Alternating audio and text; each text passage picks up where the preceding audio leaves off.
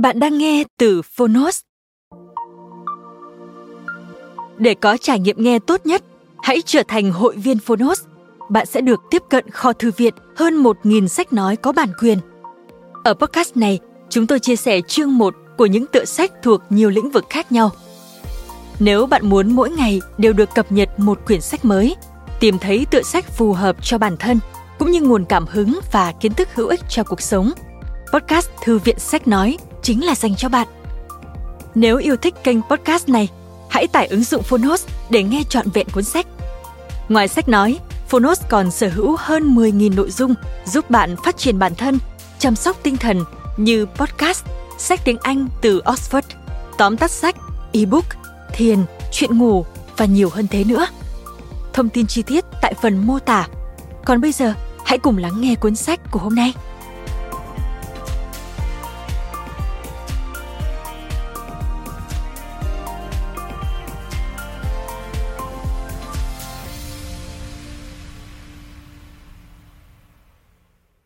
Bạn đang nghe từ Phonos.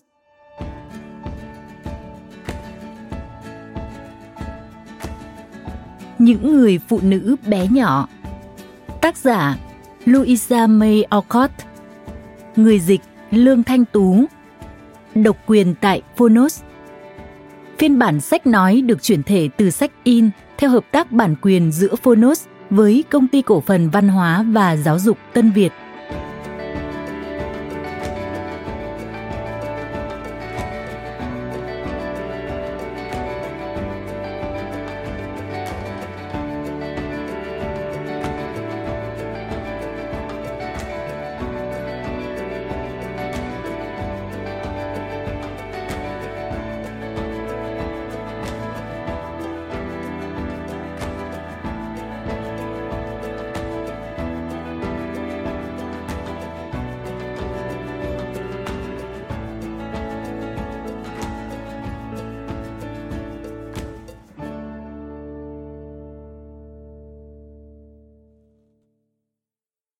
Mở đầu.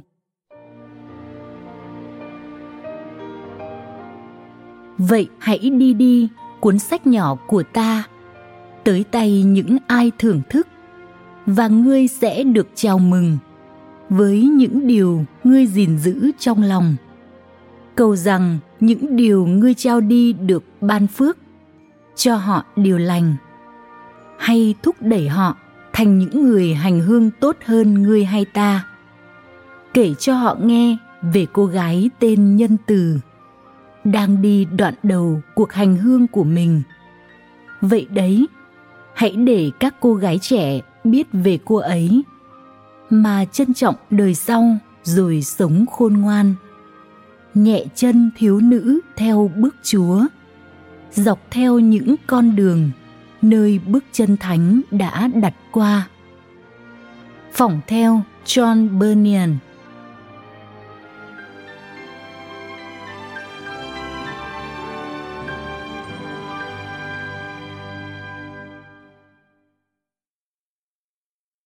Chương 1 Trò chơi hành hương Nói thêm Cuốn sách The Pilgrim's Progress tạm dịch Hành hương của John Bunyan thuật lại hành trình của cơ đốc nhân mang trên mình gánh nặng.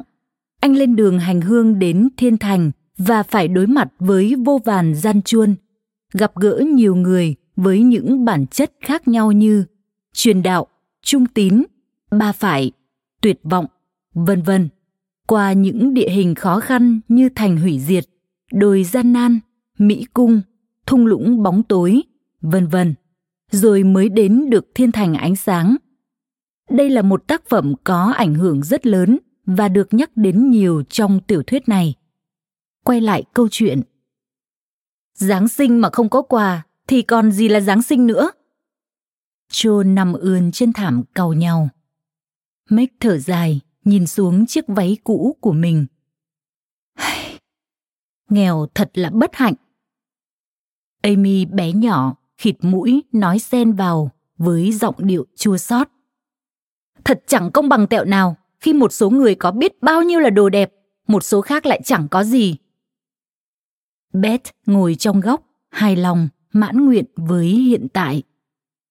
Chúng ta có cha mẹ và có nhau nữa cơ mà. Nghe được những lời vui vẻ đó, bốn gương mặt non nớt như bừng sáng dưới ánh lửa ấm áp.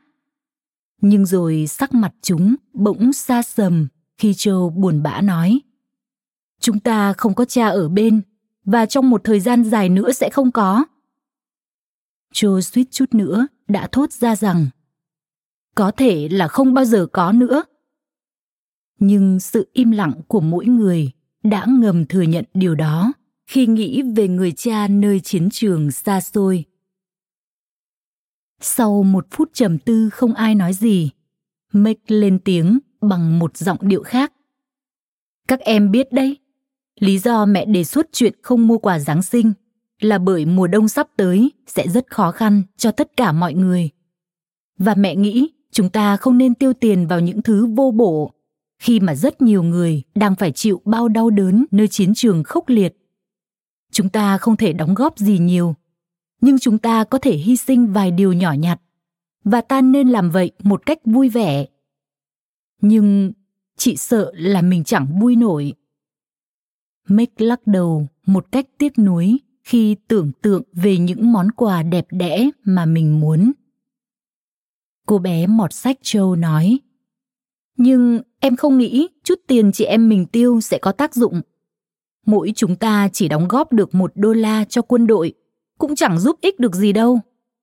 Em đồng ý là sẽ không hy vọng nhận được quà từ mẹ hay chị, nhưng em vẫn muốn mua Andy và Syndrome cho mình. Em muốn có cuốn sách đó từ lâu lắm rồi. Beth thở dài mà chẳng ai nghe thấy ngoài bếp lửa đang cháy bập bùng và cái lót quai còn ấm. Em đã định dành tiền của mình mua nhạc mới. Amy quyết định. Em sẽ mua một hộp bút chì xịn sò hiệu Faber. Em thật sự cần lắm. Mẹ có nói gì về tiền của chúng ta đâu. Và mẹ cũng không cần chúng ta phải đóng góp tất cả. Mỗi người hãy tự thưởng cho bản thân bằng cách mua lấy món đồ mà mình muốn.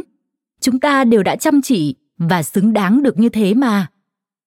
Joe rên rỉ, vừa xem xét đế giày của mình bằng một cử chỉ tao nhã như quý ông. Mick lại bắt đầu than thở. Chị đương nhiên biết là mình xứng đáng. Ai có thể dạy nổi những đứa trẻ ngang bướng đó cả ngày dài, trong khi chỉ muốn được về nhà nghỉ ngơi chứ? Châu nói, chị đâu có khổ sở bằng một nửa em. Chị có thích ngậm miệng cả mấy tiếng đồng hồ bên cạnh một bà già nhặng xị, nóng nảy, bắt người ta phải luôn chân luôn tay, không bao giờ hài lòng và khiến cho người ta lo lắng đến độ sẵn sàng bay ra khỏi cửa sổ hay bật khóc ngay tức thì không? Beth nhìn vào đôi bàn tay thô ráp của mình. Than vãn thực sự không tốt, nhưng em vẫn phải nói. Em cảm thấy rửa bát và quét dọn là công việc tồi tệ nhất trên đời. Bực bội thật đấy. Tay em cứng đơ hết cả, thậm chí em còn không đánh nổi đàn. Và lần này, ai cũng nghe thấy tiếng thở dài não lòng của cô bé. Amy kêu ca. Em thấy các chị có phải chịu đựng nhiều thứ như em đâu. Các chị có phải đến trường với mấy đứa con gái sức sược đâu. Mấy đứa đó sẽ làm phiền người khác nếu người ấy không thuộc bài, cười nhạo váy áo của người đó. Chúng nó còn gán nhãn cha người khác nếu ông ấy không giàu và sỉ nhục cái mũi không đẹp của người ta nữa chứ. Châu bật cười góp ý. Em phải dùng từ phỉ báng, chứ không phải là gán nhãn. Nói như kiểu cha mình là một chai giấm ấy. Amy kiêu hãnh phản bác. Em biết ý em là gì, chị không cần phải châm biếm đâu. Không có gì sai khi dùng những từ hay ho và phát triển vốn từ dựng. Mick nói, mấy đứa đừng gây sự với nhau nữa. Châu này, em có từng ước ao nhà mình lấy lại được số tiền mà cha đã đánh mất khi chúng ta còn nhỏ không? Ôi, chúng ta sẽ thật hạnh phúc và ngoan ngoãn nếu không cần phải lo lắng gì. Cô chị cả vẫn có thể nhớ khoảng thời gian tươi đẹp trước kia. Mấy hôm trước, chị còn bảo chúng ta hạnh phúc hơn nhiều so với mấy đứa nhà kinh mà. Vì chúng nó dù có nhiều tiền, nhưng cứ đánh nhau cãi nhau suốt. Đúng là chị nghĩ thế thật, Beth ạ. À.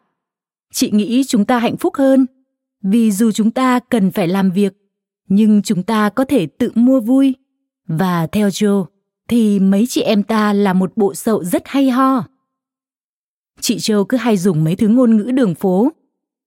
Amy nhận xét, đưa ánh mắt của Jack về phía Châu đang nằm dài trên thảm. Châu lập tức ngồi dậy, đút tay vào túi quần và bắt đầu huýt sáo. Đừng làm thế chị Châu, cứ như con trai ấy. Thế nên tao mới làm đấy. Em ghét những đứa con gái thô lỗ, thiếu nữ tính. Tao thì ghét mấy con nhỏ điệu bộ, óng ẹo. Beth cất giọng hát với vẻ mặt hài hước. Chim chóc trong những chiếc tổ nho nhỏ đều hòa thuận với nhau. Khiến hai giọng nói đanh đá mềm đi thành những tiếng cười. Cô bé thường là người hòa giải. Lần gây sự này chấm dứt ở đó. Mick nói, bắt đầu dạy dỗ các em bằng phong thái chị cả. Mấy đứa này, cả hai đều có lỗi hết. Josephine ạ, em lớn rồi, nên bỏ mấy cái trò con trai ấy đi và cư xử nữ tính hơn. Lúc em còn nhỏ thì không quan trọng lắm, nhưng giờ em đã cao thế này và đã vấn tóc lên. Em phải nhớ mình là một quý cô trẻ tuổi. Joe thốt lên, kéo chiếc băng đô màu hạt rẻ ra và thả mái tóc dài xuống. Em không phải quý cô, và nếu vấn tóc biến em thành quý cô, thì em sẽ buộc tóc hai lọn cho đến 20 tuổi. Cứ nghĩ phải lớn lên thành tiểu thư nhà Max, mặc váy dài và trông đoan trang như một bông thạch thảo là em chán ghét lắm. Dù sao thì phải làm con gái đã tệ lắm rồi. Khi mà em thích những trò chơi, công việc và cách cư xử của bọn con trai. Không được làm con trai thật đáng thất vọng. Bây giờ còn tệ hơn vì em muốn được đi chiến đấu cùng cha chết đi được. Thế mà em chỉ có thể ở nhà đan len như một bà già tầm thường. Sau đó, châu lắc chiếc tất quân đội màu xanh cho đến khi kim kêu lạch cạch như tiếng castanet và cuộn chỉ của cô lăn ngang căn phòng. Nói thêm, castanet, một loại nhạc cụ cầm tay nhỏ làm bằng gỗ castana, cũng có thể được làm bằng kim loại. Nó có hai cốc với phần đầu hơi cong về một phía. Hai cốc được khoan để tạo âm thanh riêng biệt, một cái tạo độ cao lớn hơn. Quay lại câu chuyện. Chị Châu tội nghiệp. Buồn thật, nhưng đây là chuyện không thể thay đổi. Thế nên chị phải bằng lòng với việc làm cho tên mình giống tên con trai và giả vờ làm anh trai của những đứa con gái bọn em thôi. Beth nói, vuốt ve mái tóc bù xù bằng bàn tay vẫn luôn mềm mại, bất kể đã rửa bao nhiêu bát đĩa và quét dọn nhiều như thế nào. Make tiếp tục. Cả em nữa, Amy. Nhìn chung em cũng quá khác biệt và ra vẻ. Thần thái của em bây giờ trông có vẻ hay ho. Nhưng nếu không biết giữ ý, thì khi lớn lên em sẽ thành một đứa con gái ngớ ngẩn. Chị thích cách cư xử và trò chuyện tinh tế của em khi mà em không cố tỏ ra thanh lịch. Nhưng những lời lố bịch của em cũng tệ như ngôn ngữ đường phố của Joe vậy. Beth hỏi trong tâm thế sẵn sàng để được dạy bảo. Nếu chị Joe giống con trai và Amy là đứa ngớ ngẩn, thì em là gì ạ? Em là một cô bé thân thương. Mick ấm áp nói và không ai phản đối cả. Bởi cô bé nhút nhát này chính là cục cưng của cả nhà nhiều độc giả cứ muốn biết họ trông như thế nào vậy nên chúng ta sẽ dành ra chút thời gian để phác họa bốn chị em gái đang ngồi đan len trong buổi chiều tà nhé. Lúc này, ngoài trời tuyết tháng 12 đang lặng lẽ rơi. Trong nhà, lò sưởi đang reo vui. Đó là một căn phòng có phong cách phóng khoáng, dù tấm thảm đã mòn và đồ nội thất trông khá đơn điệu. Trên tường treo một hai bức ảnh đẹp. Sách chất kín hốc tường. Hoa cúc và hoa hồng Giáng sinh nở rộ trên các bệ cửa sổ. Và không khí tràn ngập sự yên ấm dễ chịu. Margaret là cô chị cả, năm nay 16 tuổi. Một cô gái vô cùng xinh đẹp, dáng người đầy đặn ưa nhìn. Cô có đôi mắt to và mái tóc nâu dày mềm mại. Giọng nói ngọt ngào, đôi tay trắng ngần mà cô rất lấy làm kiêu hãnh. Joe thì 15 tuổi, rất cao, gầy, làn da dám nắng. Cô luôn luôn lóng ngóng bởi đôi tay dài của mình. Trông rõ ràng là vướng víu. Joe có cái miệng rất quyết đoán, chiếc mũi kỳ cục, một đôi mắt tinh tường màu xám. Đôi mắt này nhìn thấy tất cả mọi thứ. Hơn nữa, còn có vẻ dữ dội, hài hước và thấu suốt. Mái tóc dày và dài của Joe là nét đẹp duy nhất. Nhưng cô thường mạng nó lên thành một búi để khỏi vướng víu. Chẳng chịu đứng thẳng lưng, khiến cho Joe bốn chân tay đã dài, lại vận bộ đồ trông luộm thuộm. Cô có dáng vẻ hơi gò bó của một thiếu nữ lớn bổng trưởng thành quá nhanh, và cô không thích điều đó. Elizabeth, hay Beth như mọi người thường gọi, là một cô bé 13 tuổi, có mái tóc mượt mà thơm tho, đôi mắt sáng ngời, dáng vẻ e thẹn, giọng điệu bẽn lẽn, mang một vẻ mặt hiền lành và nhút nhát khi giao tiếp với người lạ. Cha gọi cô bé là quý cô lặng lẽ, và biệt danh này hợp với cô bé vô cùng. Bởi vì dường như cô bé đang sống trong một thế giới hạnh phúc của riêng mình. Chỉ bước chân ra ngoài để gặp một vài người ít ỏi mà mình tin tưởng và yêu thương. Còn amy dù là em út trong nhà lại là nhân vật quan trọng nhất. Ít nhất là nó thấy vậy. Một cô bé điển hình với đôi mắt màu xanh nước biển, mái tóc vàng lượn sóng thả xõa trên vai, làn da nhợt nhạt, dáng người mảnh rẻ luôn luôn có dáng vẻ của một quý cô, rất để tâm đến lối cư xử.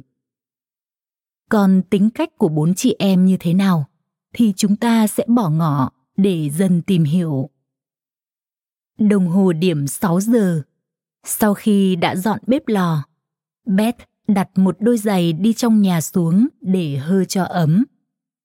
Mỗi khi nhìn thấy đôi giày này, các cô bé lại thấy phấn khởi. Bởi vì tầm giờ này mẹ sắp về và mấy chị em đều vô cùng hào hứng chờ mẹ.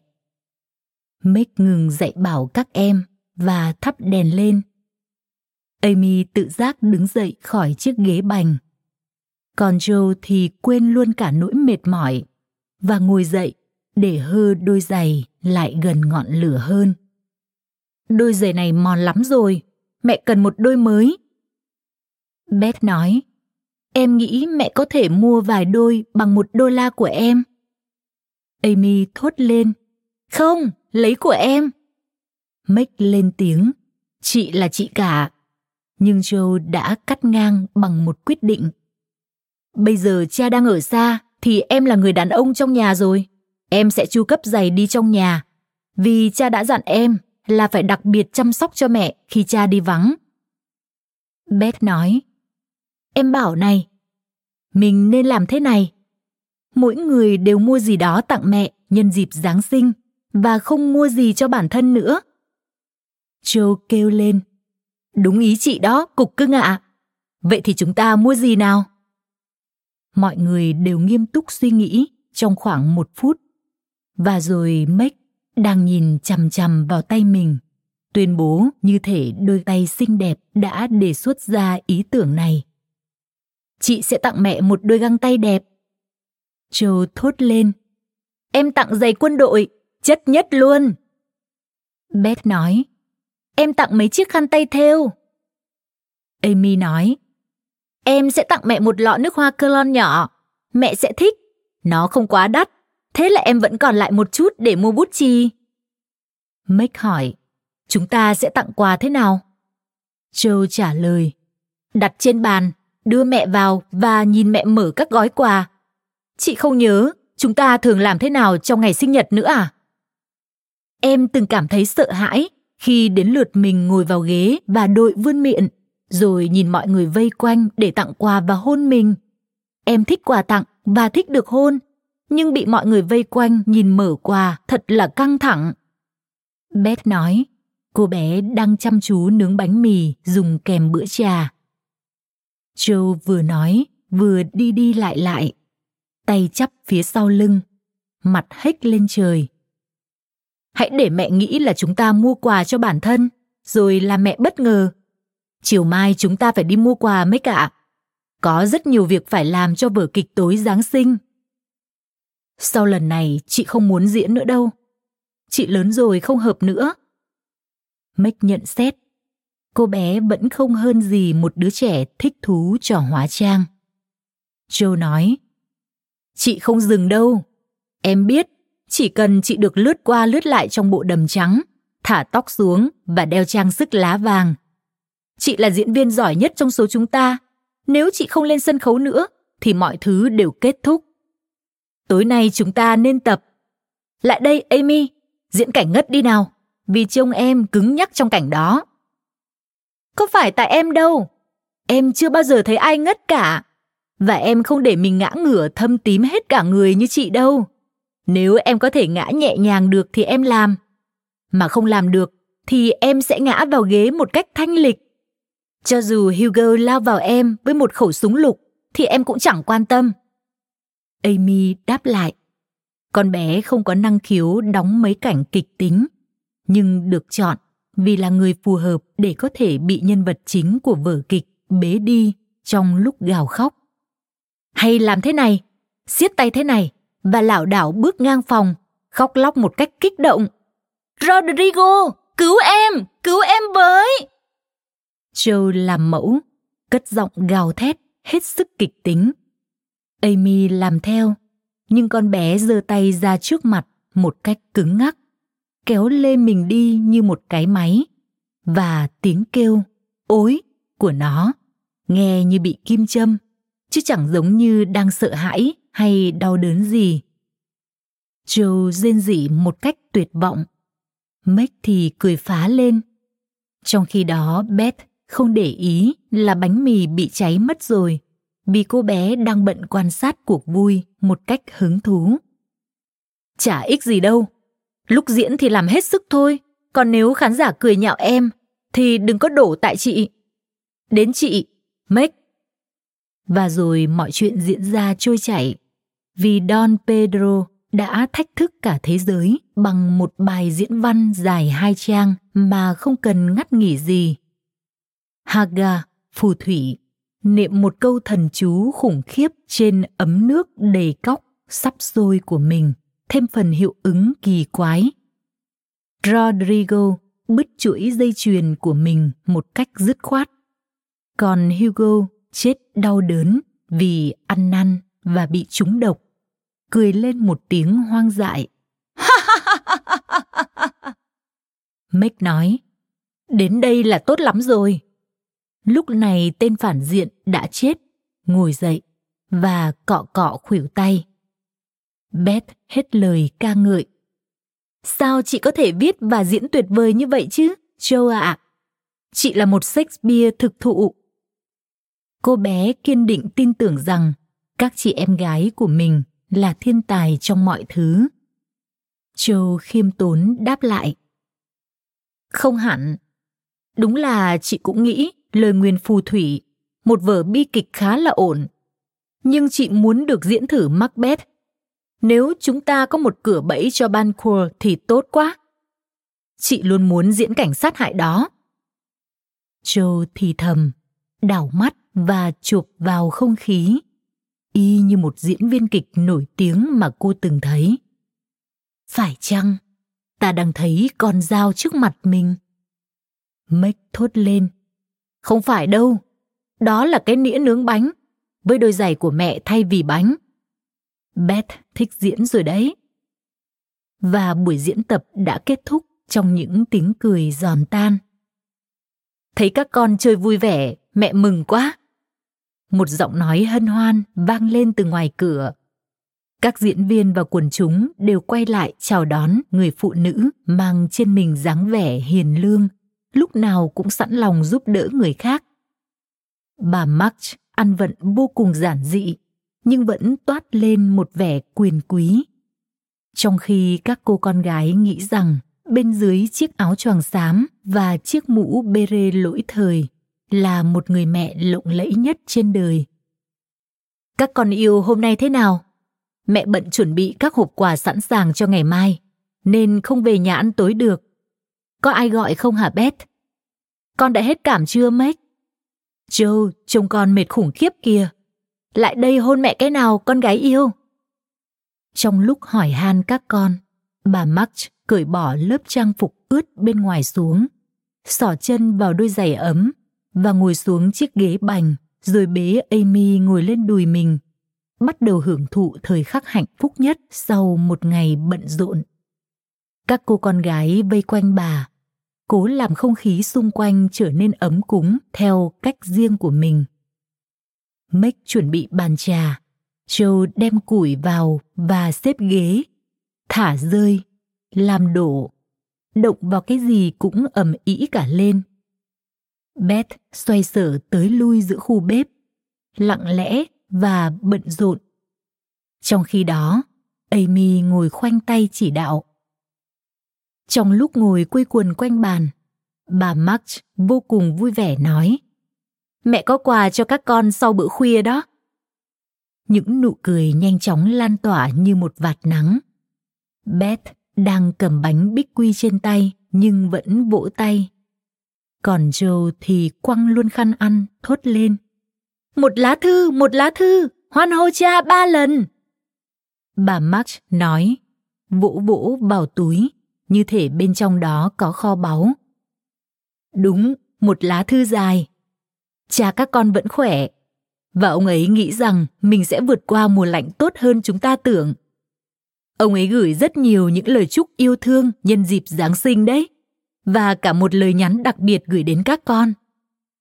Joe kêu lên, nhanh nhanh ăn cho xong nào, ăn đi, đừng vặn vẹo ngón tay rồi cười ngờ nghịch thế, Amy. Trong cơn hấp tấp, muốn được đọc thư. Cô bé bị sặc trà và đánh rơi miếng bánh mì, khiến mặt phết bơ úp xuống tấm thảm. Beth cũng không hơn gì. Cô bé lẻn vào góc tối của mình và nhấm nháp niềm vui sắp tới, đợi mọi người cùng sẵn sàng. Mick ấm áp nói, cha thật là dũng cảm, ra chiến trường với tư cách giáo sĩ khi mà đã quá tuổi phải nhập ngũ và không còn khỏe như những người lính trẻ. Joe than vãn rên rỉ. Em lại chẳng mong được ra trận là một tay chống chắc. Hoặc làm cô nuôi, phải gọi thế không nhỉ? Hoặc là một y tá, để có thể ở bên cha và giúp đỡ cha. Amy thở dài. Ngủ trong một cái lều thì chắc là chẳng dễ chịu chút nào. Còn phải ăn cả những thức ăn chẳng ngon lành gì. Và uống nước bằng một cái ca nhỏ xíu. Beth run run hỏi. Mẹ ơi, khi nào thì cha mới về? Vài tháng nữa thôi con yêu ạ, à, nếu cha con không bị bệnh. Cha con sẽ ở lại chiến trường và hoàn thành tốt nhiệm vụ của mình. Và chúng ta sẽ không yêu cầu cha phải trở về sớm hơn, dù chỉ một phút. Nào các con, lại đây, đọc thư cha gửi nào. Bốn chị em vây quanh bếp lửa Mẹ ngồi trên chiếc ghế lớn. Beth ngồi dưới chân bà. Meg và Amy ngồi trên tay vịn hai bên. Và Joe tựa vào phía sau ghế để không ai có thể thấy cảm xúc của mình nếu chẳng may có xúc động quá. Vào khoảng thời gian khó khăn đó, hầu như lá thư nào cũng xúc động bởi chứa đầy tâm tư tình cảm, đặc biệt là thư của những người cha ở chiến trường xa xôi gửi về nhà. Trong lá thư này, rất ít đề cập đến những khó khăn nguy hiểm cha đã phải đối mặt hoặc nỗi nhớ nhà của ông. Đây là một bức thư đầy hân hoan và niềm hy vọng. Những miêu tả sống động của cuộc sống ở doanh trại quân đội, những cuộc hành quân, những tin tức quân sự. Và chỉ đến cuối thư trái tim người cầm bút mới bị choáng ngợp bởi tình phụ tử và nỗi khao khát được ở bên những cô con gái hãy gửi tới các con tình yêu và những nụ hôn của anh nói với các con là ban ngày anh nhớ chúng, ban đêm thì cầu nguyện cho chúng. Rằng anh luôn tìm được niềm an ủi lớn nhất nhờ vào tình yêu thương của các con. Một năm nữa mới được gặp lại các con.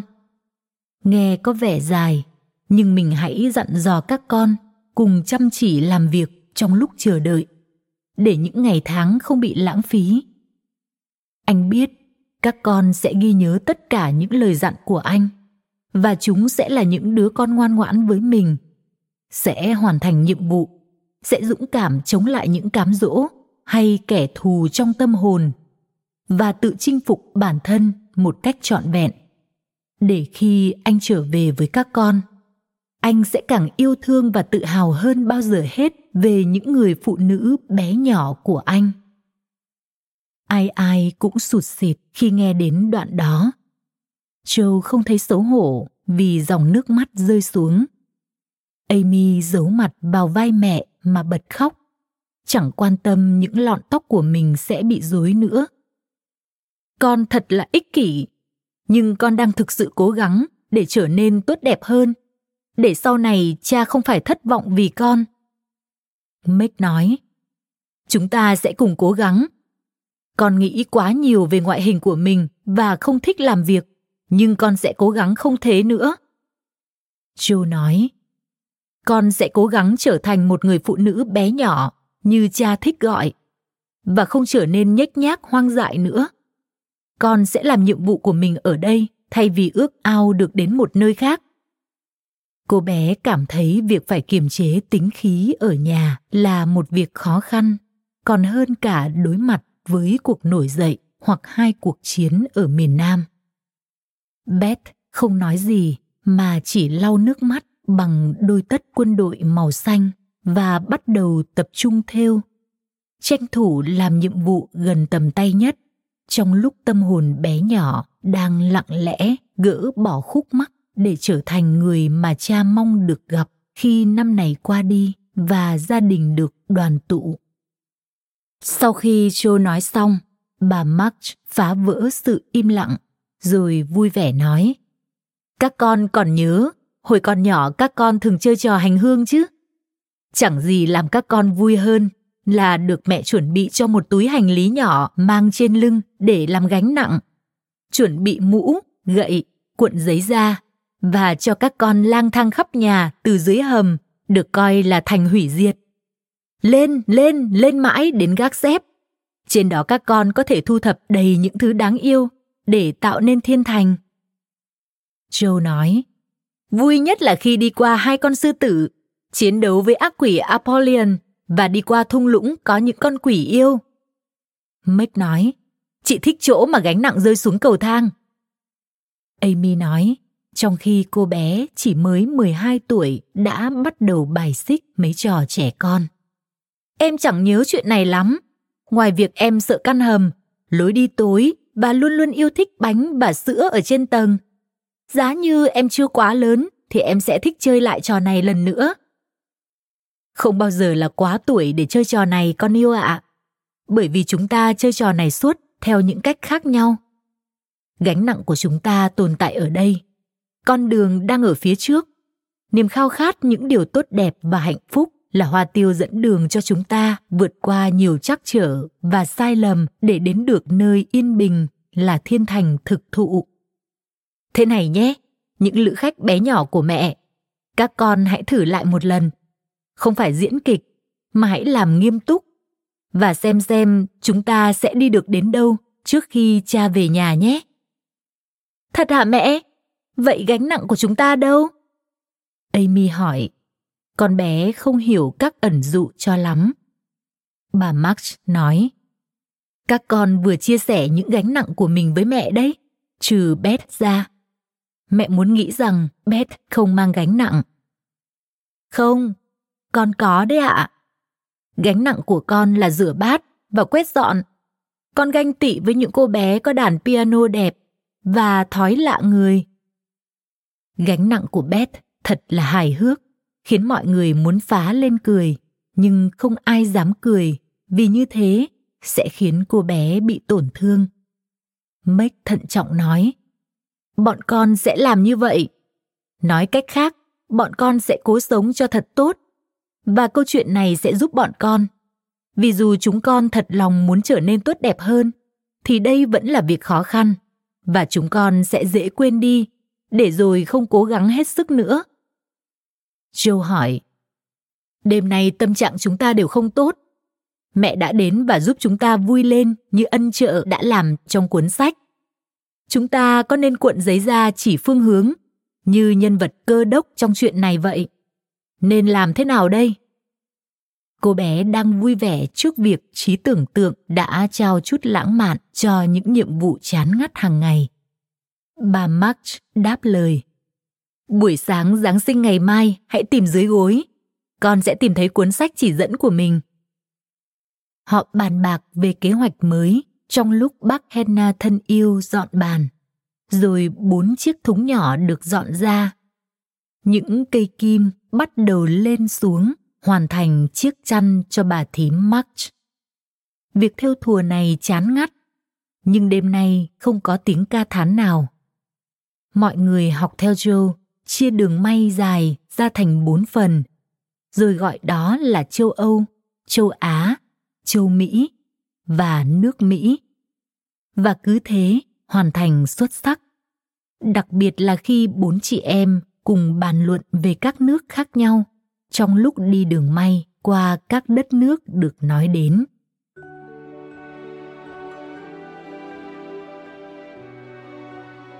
Đến 9 giờ, cả nhà dừng việc và như thường lệ, bắt đầu hát ca trước khi về giường ngủ.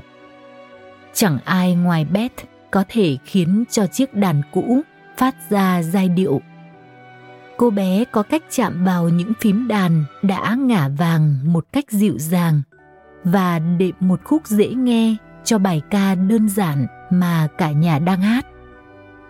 Mick và mẹ hát chính. Giọng hát của cô nghe như tiếng sáo du dương vậy. Giọng của Amy nghe như dế kêu. Còn Joe thì ngân nga một cách tùy hứng, luôn lạc tông nốt cao nốt trầm, làm hỏng hết cả giai điệu. Bốn chị em đã hát thế này kể từ khi bập bẹ biết nói. Hỡi những ngôi sao những ngôi sao nhỏ. Và việc này đã trở thành thông lệ trong nhà vì mẹ có năng khiếu ca hát bẩm sinh. Sáng sớm tỉnh giấc, giọng hát của mẹ ngân nga khắp ngôi nhà như tiếng chim triền triện. Và âm thanh cuối cùng buổi đêm cũng là giọng ca vui vẻ ấy, vì những cô con gái mãi mãi bé bỏng luôn muốn được nghe giai điệu du ngủ từ mẹ.